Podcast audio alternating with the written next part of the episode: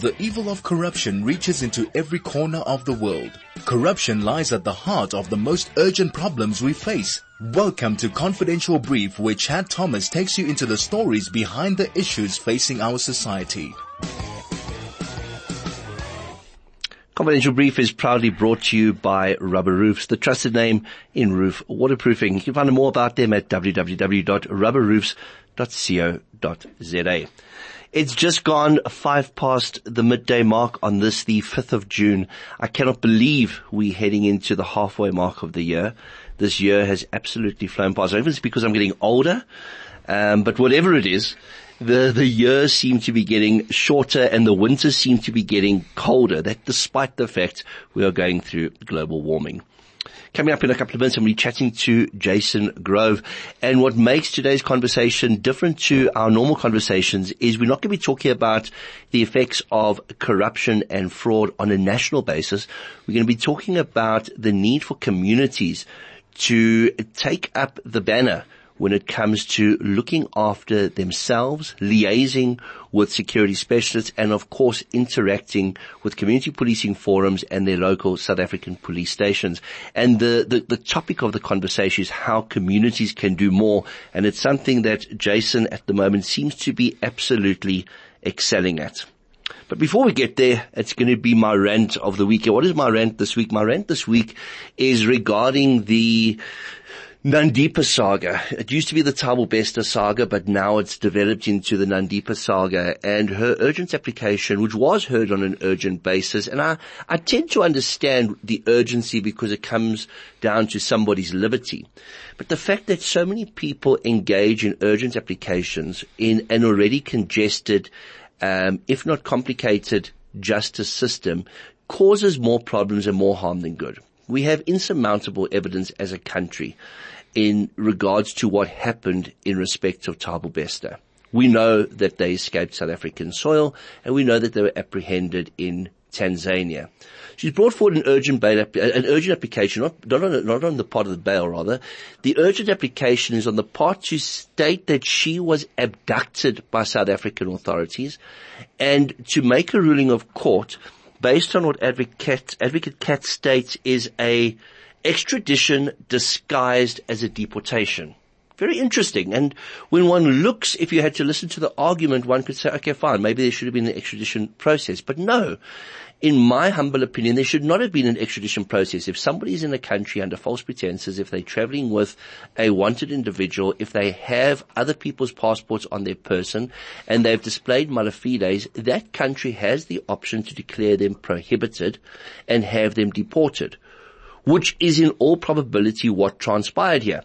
My question is, in wasting the court's time in bringing this urgent application to state that the deportation was actually a disguised extradition leads me to ask, what is she wanting? Does she want that set aside? What then? Does she then want to be taken back to Tanzania where an extradition hearing will be heard? What does she actually want? What is the, the ultimate objective of this? Because if they had to say, okay, fine, we believe that the way in which you were taken into custody was incorrect, they're not going to allow her back in Tanzania. They're going to have to release her from the court. And then automatically she's going to be rearrested for the charges against her in South Africa. With our courts facing massive congestion, with the lengthy time it's taking to see matters heard, we should not be allowing for our court system to be abused, especially in matters like this. You're listening to Confidential Brief. My guest coming up is Jason Grove. And I want to remind you, of course, that the views expressed on the show aren't necessarily those of mine or that of Chai FM. Confidential Brief is proudly brought to you by Rubber Roofs, the trusted name in roof waterproofing. Our guest on Confidential Brief today is Jason Grove. He heads up several multinational companies, particularly financial services companies in the short-term insurance industry space. He's an avid adventure sports person, having summited five of the seven summits and attempted the other two, having polar haul to both the North and South Poles. Something I am going to be chatting to him about during the show. But the most important reason we're chatting to him today is because he's currently spending a lot of time and energy on active crime prevention, running as chairperson of the Norwood Business Association, working hand in hand with the CPF, ratepayers associations, and all community-based security entities. The Business Association falls under the Norwood Police Station, which has the unenviable task of having to secure and service a large area comprising a mix of residential, commercial and retail suburbs with one of Johannesburg's main arterials, that being Louis Botha Avenue, running directly through the policing area. So this is a very interesting topic and something that's very important. Jason, welcome to the show. Thank you, Chad. Thank you very much for having me here today. So Jay said, before we get to the mountain climbing, let's talk about the important stuff. Um, this association that was formed, the Norwood Business Association, we've seen a lot of activity along Grant Avenue. We've seen cameras going up. This is this is the efforts of the association. That's correct. Uh, the association was formed in mid-December last year, and the reason being is that we saw quite an influx of crime busy coming into the area. The businesses which run along that strip were busy suffering in terms of the crime and impact it was busy having. And the reality is anywhere that you've got a business district which interacts with your community on a face-to-face value, if your crime content on the street goes really poor and you've got dirty streets, it's ungovernable effectively what happens is the property prices go down. Your community doesn't actually feel safe. They retreat back into their houses and you have a sentiment that comes down into the area of complete degradation of the area. And that's what we were busy seeing in the Norwood district. At one point in time, we had displaced persons busy running up and down the street, probably in the region of about 87 of them, which is a huge amount of people busy wearing these bibs and acting as if they're car guards or security officers. But in the meantime, it's actually just contributing towards the crime, the disruption, um, housebreaking. We saw a lot of contact crimes busy coming up in the area because of it. And what was decided was that we needed to look at a new avenue on actually how to deal with this properly. And part of that was how do we actually galvanize community? How do we galvanize the businesses in the area? get some backing from larger corporates like myself.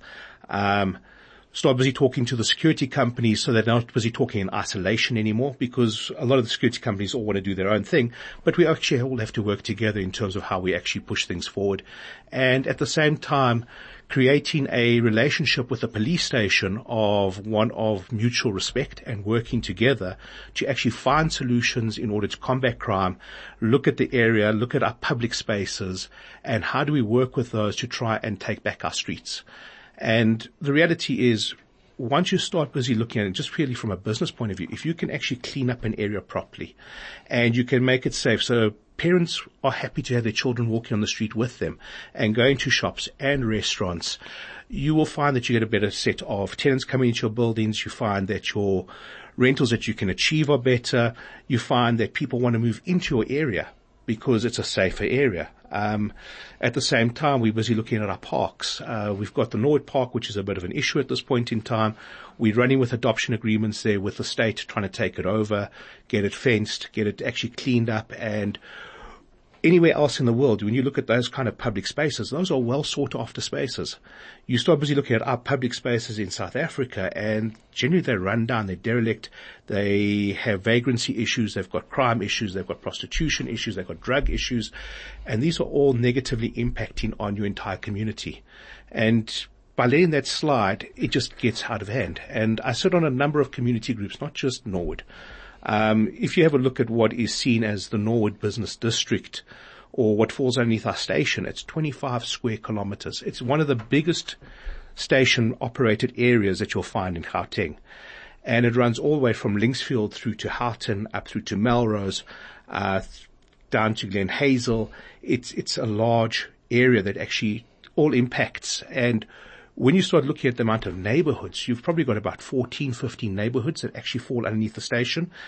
And when you sit on the different community groups, you start to realize that the issues that like an Orange Grove has are the same issues that a Melrose has. It's the same issues that they're busy having in the Linksfield area. It's just everybody's acting in isolation. They, they, they trying to get stuff done, but they're not actually quite galvanized to get there.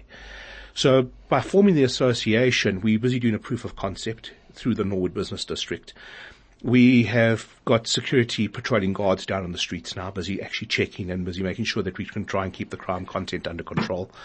We have put up camera systems which are actually community-based cameras. They don't belong to any one security company. They belong to the community. These cameras then actually have a live feed back into our police station now. They are also monitored by an off-site security company on our behalf in order to make sure that there's nothing which has been missed in terms of any crime or incidents. And because they're live feed systems, part of what we decided to do and part of what my history has taught me from the insurance side of thing is as insurance companies or financial services, we tend to do things reactively. We try and mitigate risk after something's actually happened. And the reality is we need to start busy doing things proactively. We need to start trying to mitigate those risks and starting to look at our areas that we're actually involved in way ahead of time. And uh, we've decided that we'd rather spend money into communities up front and try and secure those communities to make them safe for everybody rather than after the horse has bolted and people have now been hurt and you're attending house robberies and home invasions which are horrific scenes. Um, I have the unenviable task of on a regular basis when things go horribly wrong with my clients, actually going to their houses and dealing with that face to face kind of interaction after that kind of incident. And sometimes what you see there is actually scarring. It's, it's not stuff that should be happening to people. So by running these kind of initiatives now, we're busy pushing it in the right direction. We're chatting to Jason Grove regarding the newest initiative to secure the community, both business and residents within Norwood and how this is going to act as a pilot project and be expanded into other areas. We'll be back straight after this. Confidential Brief is proudly brought to you by Rubber Roofs, the trusted name in roof waterproofing.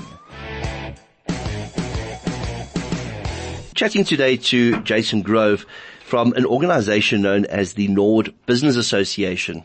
Now, full disclosure, I've known Jason for 25 years. We met in 1998 in Grant Avenue in Norwood. That was our hangout spot. It was Cafe Society. And Jason, with tears in my eyes, I do not recall back in 20, 25 years ago, back in 1998, ever imagining you climbing mountains. Tell us a little bit more about this hobby of yours. Uh, so yeah, at some point in time in my life, I decided that I was actually going to start trying to climb mountains. So one day I woke up and I thought, you know let's go try Kilimanjaro next week. And that was without any training whatsoever. And I thought this was going to be a great idea. And I booked on to a trip with a gentleman by the name of Sean Disney, which is one of South Africa's top climbers. I think probably the second person to have summited Everest under the South African banner. He's done both poles. He's done all seven summits as well.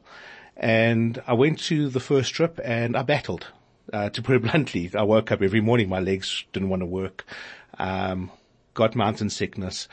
And it, for me, it was a life-changing experience because you, you push your body and your willpower and your mind to a different level altogether to actually get through a summit of a mountain.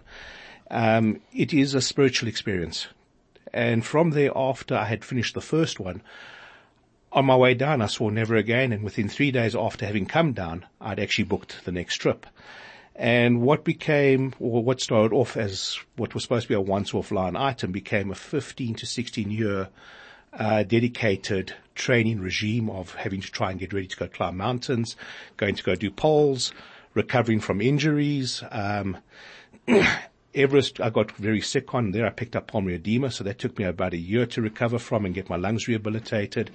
But it is something which once it's with you, it just doesn't leave. It's a, it's a humbling pastime whereby when you think you've got all of these other massive issues on your shoulders and you go climb a mountain, you work out that everything else is surmountable. You can get through it. You just realign and what seemed like a massive task the day before becomes a far easier one just by busy taking one step at a time and just trying to forward plan everything properly. It sounds like an incredible journey. So if we rewind back to 98, full disclosure, you and I were part of Cafe Society. We were naughty. We were youngsters. The demographics of Norwood started to change and we saw in the early 2000s there was a shift of business and the cafe society that you and I had grown so accustomed to started to change.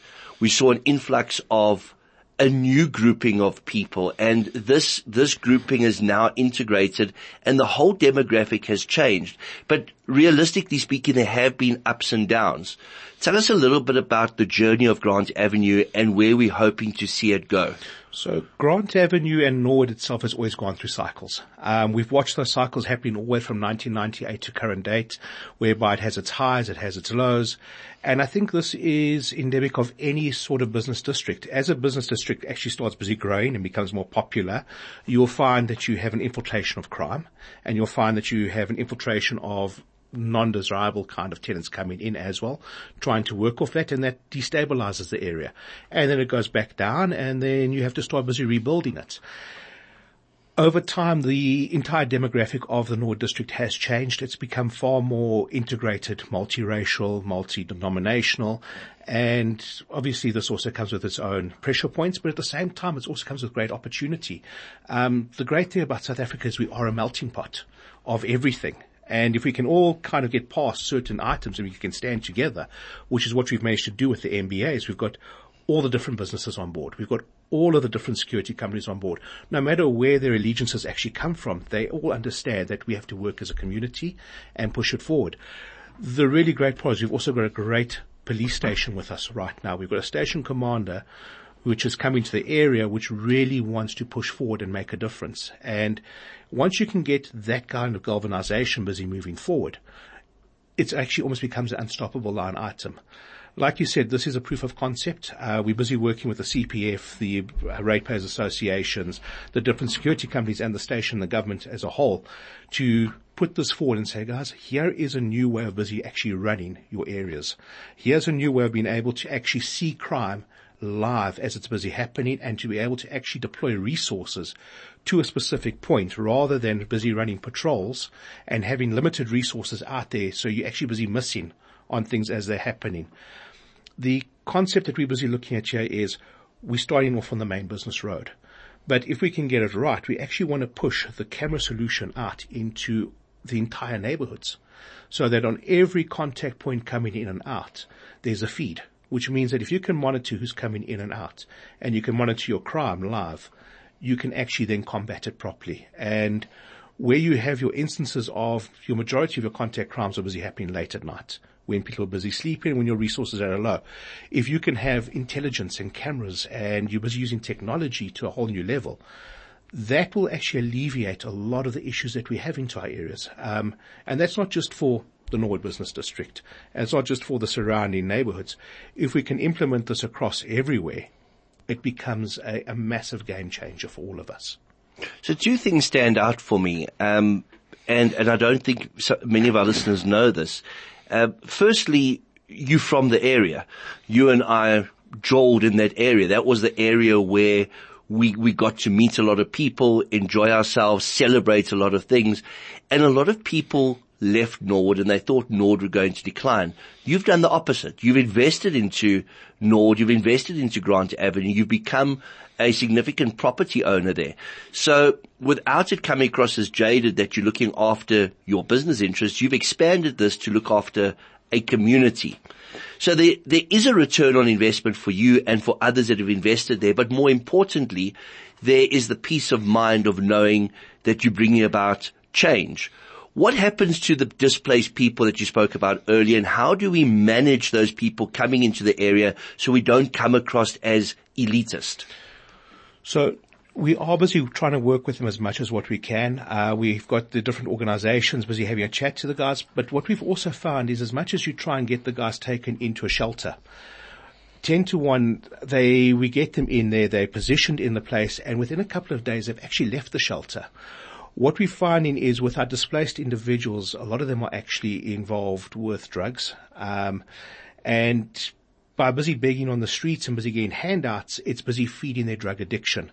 So the community also needs to work out to not actually be giving out money on that basis. Um, when you're busy feeding a drug addiction, you, you're not actually helping anybody. You're actually just busy helping destabilize your entire community in your area. And the same people, if they don't get the handout on the street, are then going to turn to contact crime and they're going to break into your house and they're going to steal so small items like cell phones, laptops, break into cars.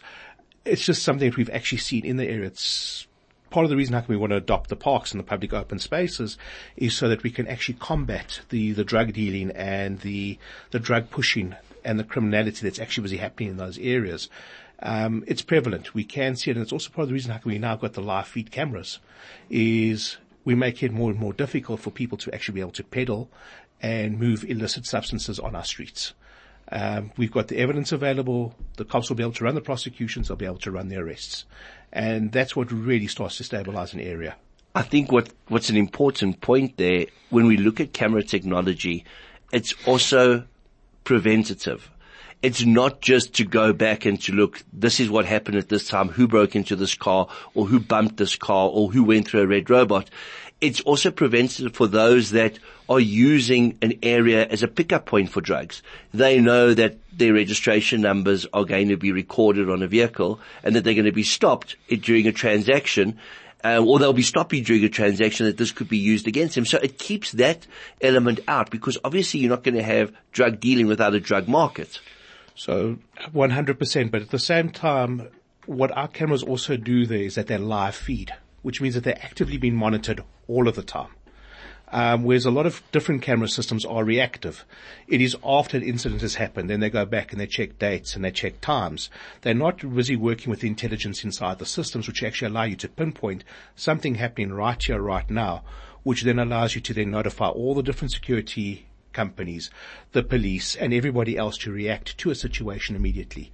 And I think that's where the major game changer is going to be, is that the technology that we're busy implementing to come into the area is the latest technology that crime combating forces are busy using around the world. I think what, what's important to me that stands out in this conversation is the fact that your organization, the Norwood Business Association, was launched in December 2022. That's 23, yeah, 22. Yeah, yeah, six months ago. Um, just over six months ago. And during that time, you've created relationships with other, with, with other associations, with the community as a whole you've been able to install the, this electronic system as well as have patrols in place. I think my question to you would be, how's it been received by security companies, by other community-based organizations, and most importantly, organizations such as the Community Policing Forum and, and SAPS? So in terms of our relationship with SAPS and CPF, it has been received exceptionally well. Uh, we've got a very close working relationship with them in terms of how to galvanize us and push it forward because for them, they'd like to see this go out through across multiple neighborhoods, multiple business districts, because it is the future of policing. Whether, no matter how you look at it, it is the way to go forward. And the reality is with our tight resources in this country and the government resourcing of SAPS, we, businesses have to step up and we've got a social responsibility. Now we can either put it down to this or we can spend it somewhere else. I say let's rather put it into crime prevention because once you prevent crime in an area, you actually make your area better for your citizens. And that's looking after everybody across the board. And we've seen how this works. Um, it has got viability. We, the, in terms of the Ratepayers Association, they are on board with us as well. We do talk to them.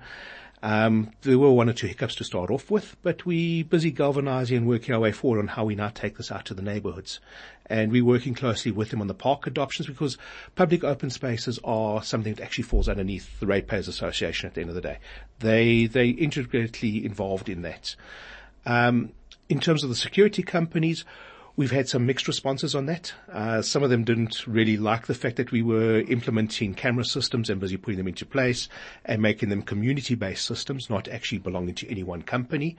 Uh, but at the same time, we've also had a multitude of companies which are saying this helps them in terms of actually being able to look at how they patrol that area better, how we actually run our stats, how we look at who's busy responding, and gives them capability to be able to actually pick up information they never had previously. Now you're a businessman, so when you mm-hmm. look at this product that you, you're presenting, it's a community-based product and you're looking at proof of concept to roll it out to others. It's been tried so many times by so many different organizations and associations. As a businessman, if somebody had to say, what's the unique selling point in respect of this association? What's going to make this association work where others have failed? What's your answer to that? So we're approaching this from a business aspect. Um, when we looked at it, we said, you know, as much as yes, generally you've got your NPOs which come on live and you've got people which kind of step up and they say, here's my free time and I'll give up my time when and how, how I can to actually make something work. That's where we think that these things fall down because the reality is you've got time today. But in six months time, you don't have that time. And other people are excited now and then they're not excited. We started this off on the basis of we're actually going to hire people into the NPO. They're going to have dedicated job functionality in there. It's a full-time job, which means that this thing gets operated as a business. It gets dealt with correctly.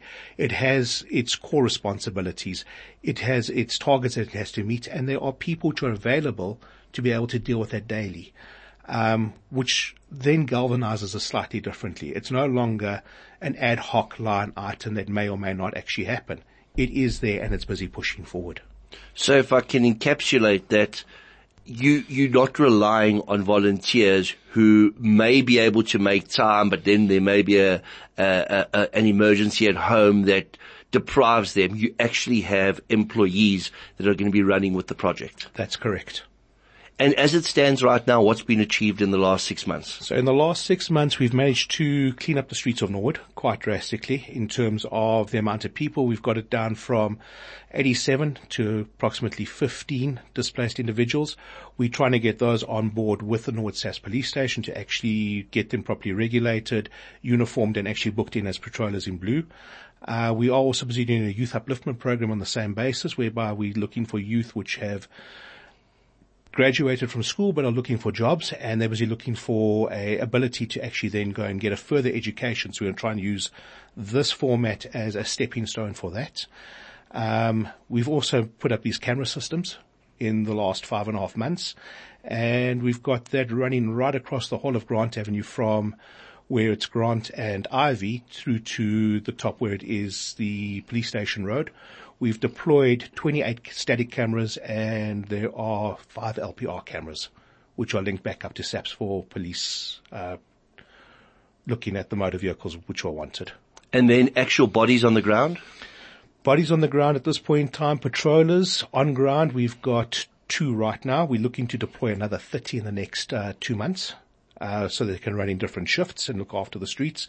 That's where we're going to be looking to do the street patrolling side of it and the upliftment of the youth program. Um, and I'm assuming that because it sounds like an overkill when you talk about 30, I'm assuming you're going to go street by street. So it's street by street and it's also busy running in shifts. You've got to remember Grant Avenue is not exactly a small grant. It's, it's a business district. We've probably got about 10 streets with, uh, businesses going down half a block on each side of it between Ivy and the top. And there's 247 businesses sure. just in that small part of the district.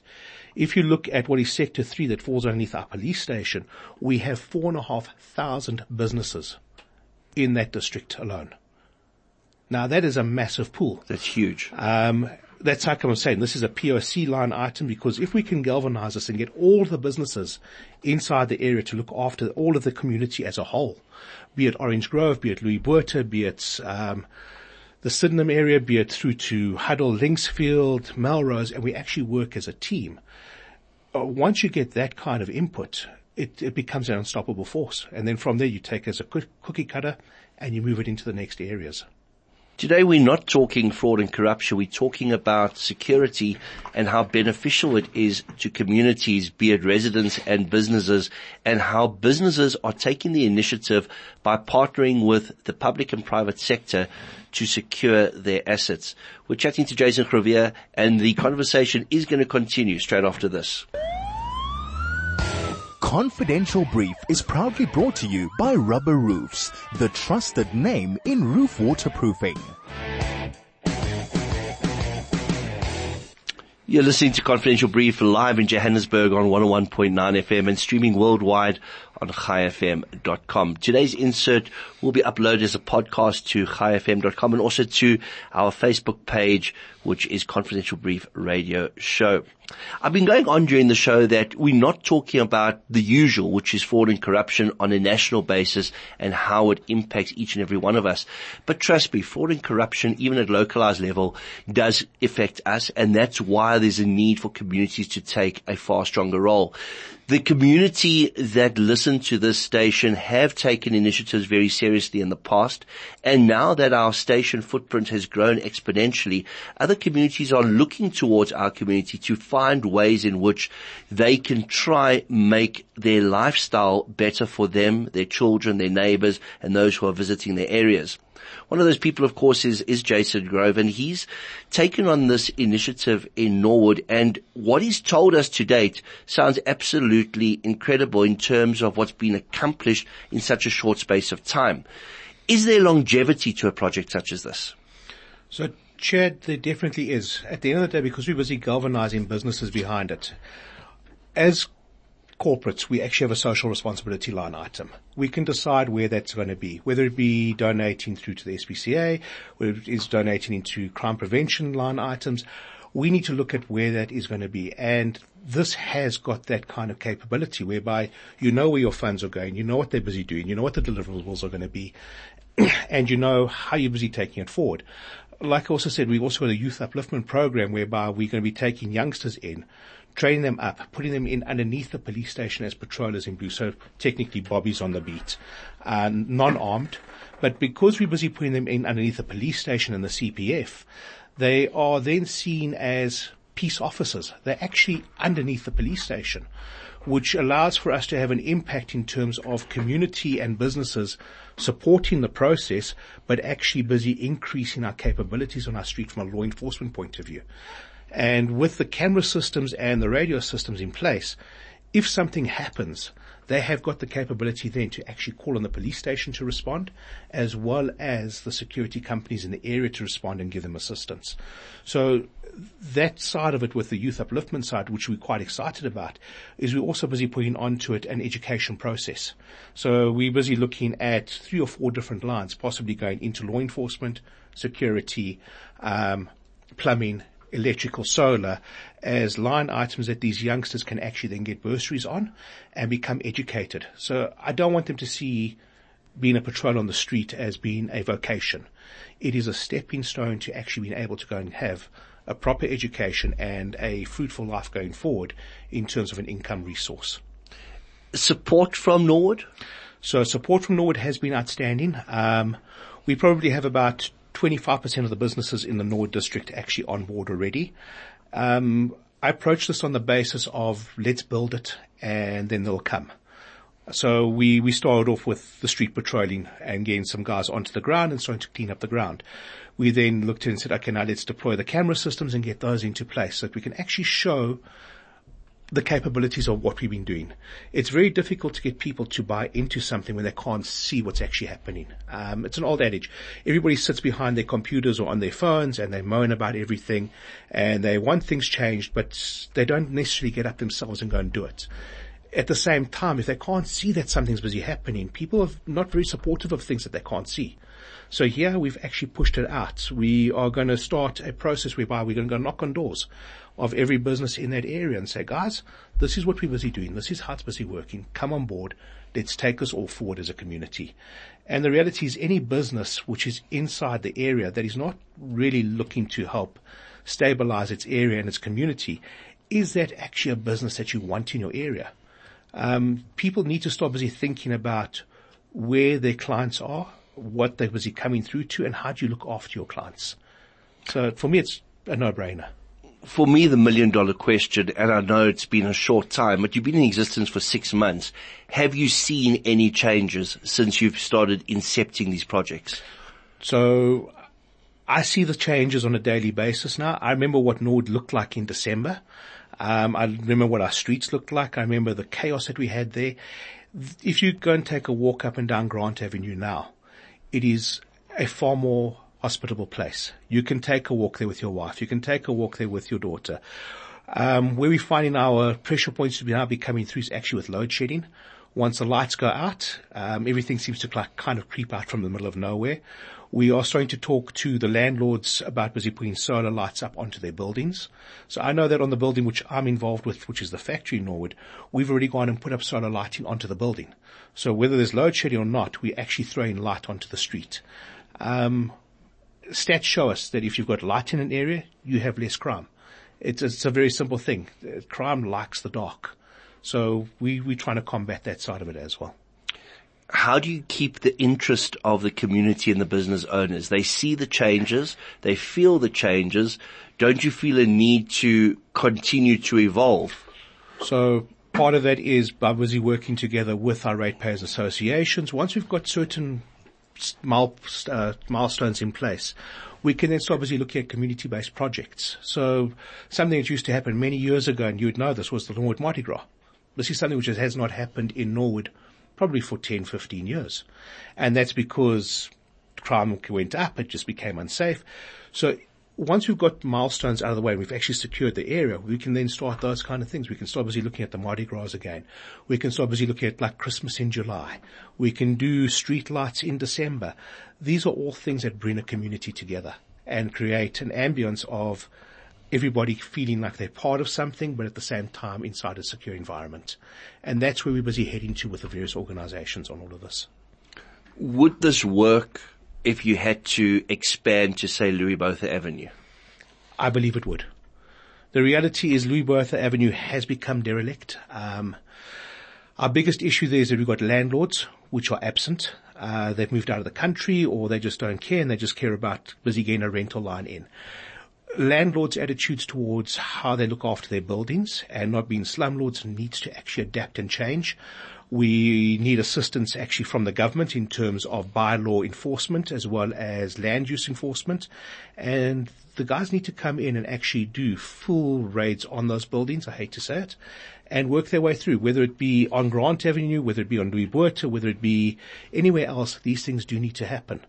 Um, what I can tell you is that since we had the new station commander come in, which was also in December, there have been a number of um, initiatives which have been run already on Louis Botha. I believe that they've probably closed down approximately 13 scrapyards on the Louis Botha district. Now, scrap metal is a big thing which is involving crime. It's your copper. It's the guys busy breaking into your house. It's basically busy stealing. Um, I know they've also been pushing a lot on the pawn shops and busy looking at what's busy going on there. Uh, so there are active line items are happening on a regular basis throughout our area trying to curtail and push back on the crime itself. Um, the guys are busy. It, it, it's, it's a work in progress, but it, it will get there.